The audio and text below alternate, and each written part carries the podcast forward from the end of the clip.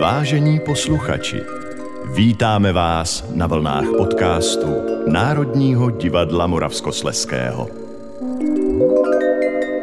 Vážení posluchači, vítejte u podcastové minisérie, která si jako téma vzala vznik inscenace Češky krásné, Češky mé, která byla premiérovaná 26.9.2020 v Národním divadle Moravskosleském, přímo tady v divadle Antonína Dvořáka, v jehož studiu právě teď sedíme. Když říkám sedíme, myslím tím já a mé tři kolegy, kteří jsou zároveň i aktéři zmíněné inscenace. Muž číslo jedna Robert Finta, ahoj. Zde.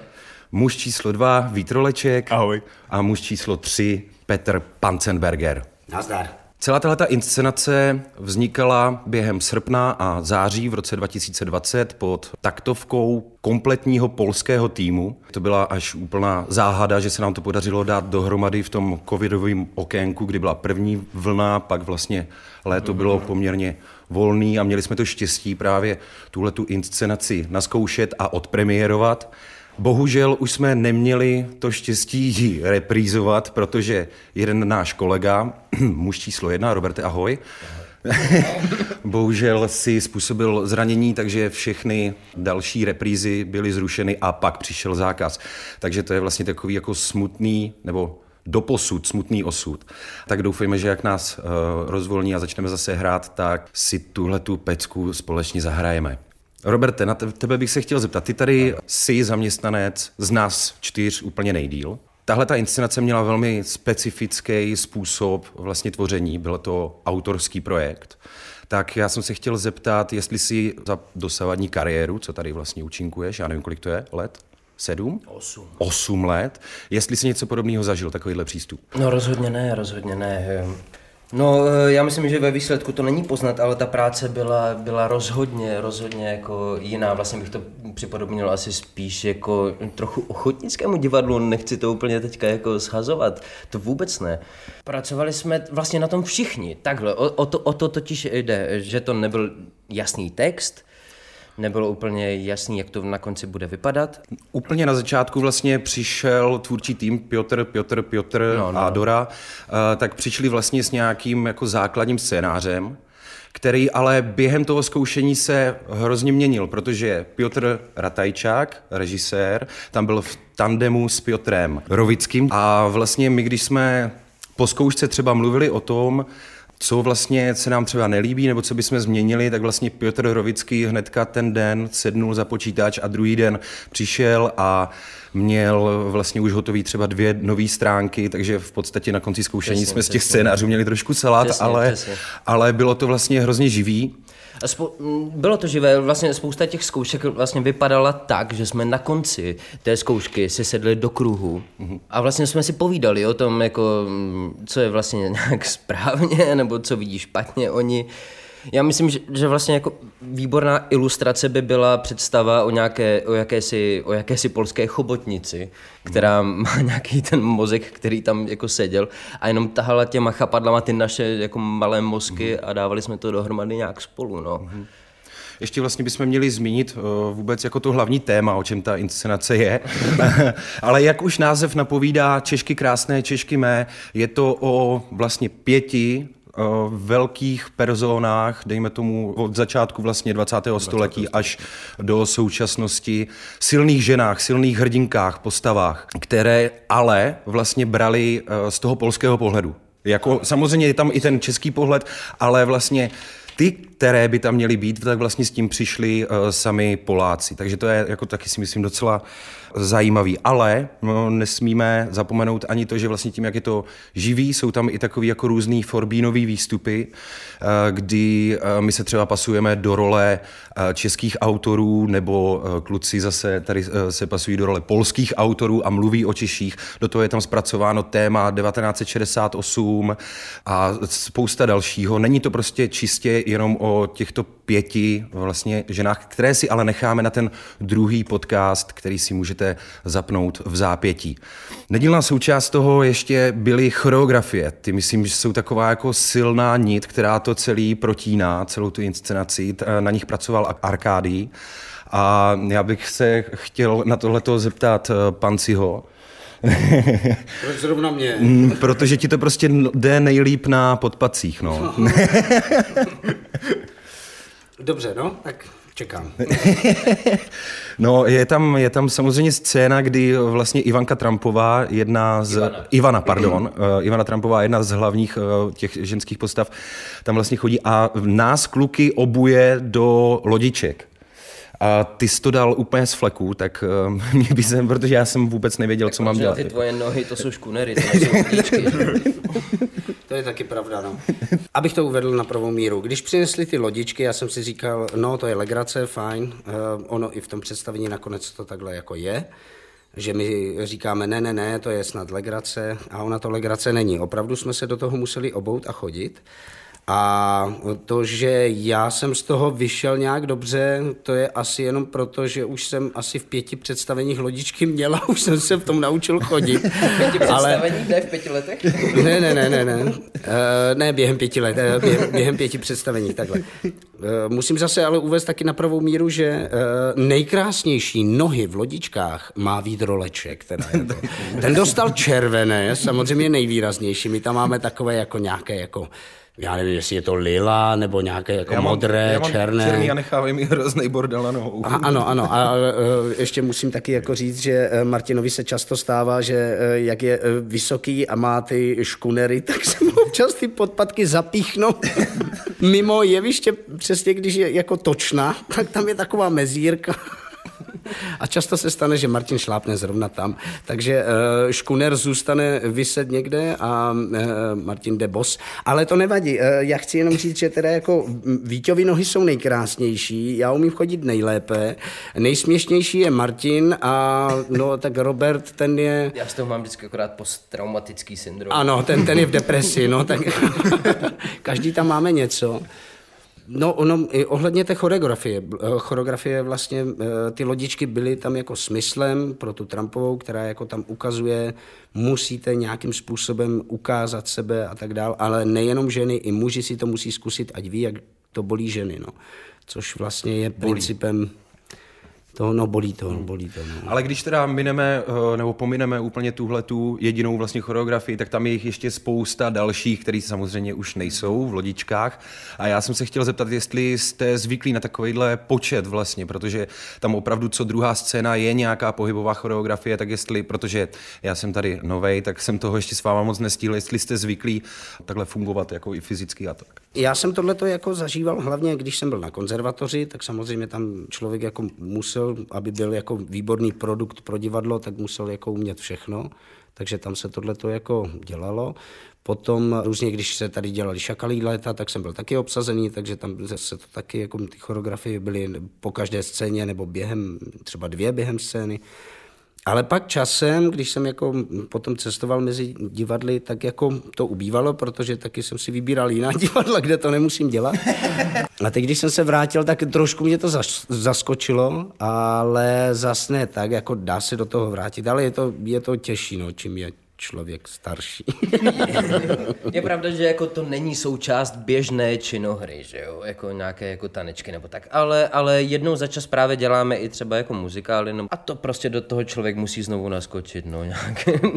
Každopádně i Aspoň jako vzhledem fyzičku. k téhle té inscenaci, tak jsme potom s Arkádiem měli různé workshopy, kdy jsme čtyři hodiny v kuse dělali nějaký jeho pohybový slovník, aby nás ho naučil, abychom potom byli schopni rychleji chytat celou stavbu choreografie. Tak to si myslím, že pro nás bylo i dost eh, namáhavé z hlediska fyzičky, která po tom létě, kdy jsme to eh, zkoušeli v těch 30 stupních nahoře na zkušebně, tak nám to dávalo místy dost zabrat. Ti trika byla propocená. Hlavně po té době, kdy člověk nic nedělal a jen doma jedl a čekal, až něco začne, tak Ale právě proto jsme si potřebovali dávat a proto to jako Ark tak, tak dělal, že jsme si vždycky museli dát vlastně na začátku té zkoušky nějakou jakoby jeho Arkušovu takovou jogu. Jak říkal tady Vít, přesně. Já se moc cvičení. těším, až tuhle inscenaci budeme opět vytahovat a budeme mít choreografické zkoušky, tentokrát asi bez arka. Takže povedeš ty, ne, pokud si dobře Je to tak a, a Budeme muset hodně pátrat v pamětích, asi nejdřív v mé a potom u každého z nás. To, no. Hlavně bude třeba jako českopolský slovník, protože Vít to má z videa naučené polsky, že? Takže... a to je teda věc, kterou bychom měli u téhle inscenace asi zmínit taky, a to je, že jsme ji zkoušeli v polštině, nebo e, komunikační kanál byl v jazyce polském, kde na každé zkoušce jsme měli přítomnou překladatelku. Postupně jsme se naučili tu češtinu s polštinou propojovat, někdo lépe, někdo hůře, takže pak třeba Panci byl výborný překladatel, když už překladatelky na zkouškách nebyly. No ale taky, když jsem byl unavený, tak jsem řekl ne a dost. Ono bylo super, třeba když Piotr seděl, když jsme teprve četli a byli jsme za tím stolem a on se jako rozpovídal, tak já jsem mu nerozuměl vůbec nic, ale ve chvíli, jak už byl v tom iFru a byli jsme třeba už na jevišti a on začal gestikulovat mm-hmm. a mhm. lítat po tom jevišti, tak já jsem rozuměl 80%, co jako chtěl říct, že... Člověk vnímal tu energii. No a ta nonverbální uh, komunikace jako hodně funguje. Ale taky je nutno dodat, že vlastně to jsme vysvětlili jisté jako základní slovíčka té polštiny, polštiny kterým člověk jako rozumí, protože je tady z toho regionu.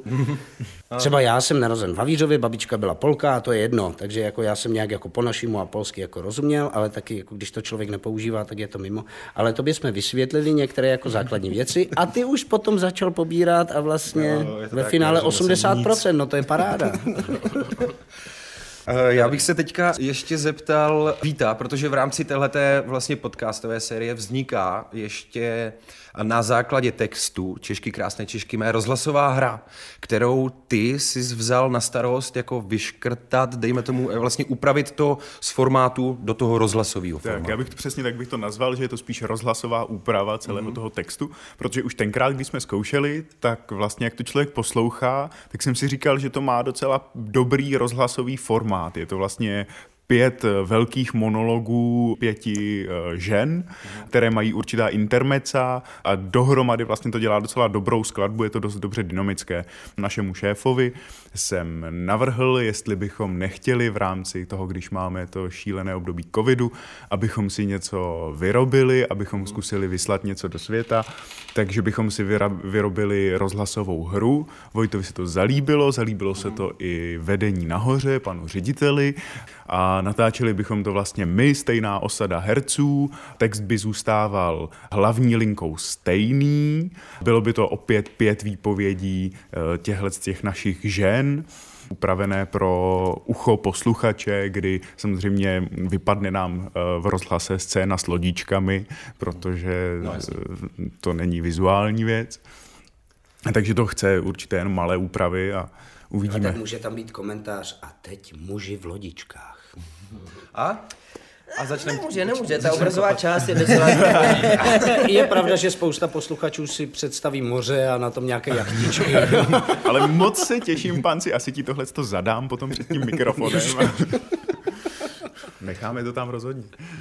Takový téma, který vlastně já jsem vůbec nevěděl, s kterým přišli vlastně sami Poláci, tak je to, že vlastně o Češkách, a je to přímo zmíněno v dané inscenaci, že o Češkách se v Polsku říká, že, jak to mám říct? Že, tak jak to tam je napsané, že, budeš pouze citovat. Dobře, takže, takže Češky dávaj. Že mají sto čuráky v očích. A to tam, je, to tam je taky, to tam taky zazní, no, to je pravda. Takovýhle kulantnosti, pikantérie. Každopádně... Doufám, že to bude až po desáté. Jo, určitě. to přesáh. Každopádně, já bych se zeptal jako spíš vás, co se říká teda tady v Česku o Polkách? Nic. Ty jsi dobytek. Česku Samozřejmě, že se říká něco. Ale tak já jako co můžu potvrdit jako tady na hranicích, co zažívám? Potvrď, co si říká na hranicích. Co se děje na hranicích, prosím To by mě taky zajímalo. No o, Pol, o Polkách se rozhodně neříká, že by doma vyšívali nebo takhle. O nich se říká úplně to samé tady. Že když jedeš do Polska, tak jako jak, jak oni tam mají prostě tu víru a tohle, tak právě, že jsou nemravné a, tak, a taky to není pravda. Mm-hmm. No, tak dobře, tak eh, já vám děkuji. Teď už mám jenom takovou jako úplně poslední otázku. A to by bylo, protože samozřejmě to téma několikrát zmiňované, silné ženské postavy, tak bych se chtěl zeptat, nemusíte si vybrat ani vlastně přímo z inscenace, hmm. ale co je pro vás asi nejsilnější ženská postava, ať už reálná, nebo knižní, nebo filmová. Česká? Mm, celosvětová. Ellen Ripleyová. To jsem chtěl říct.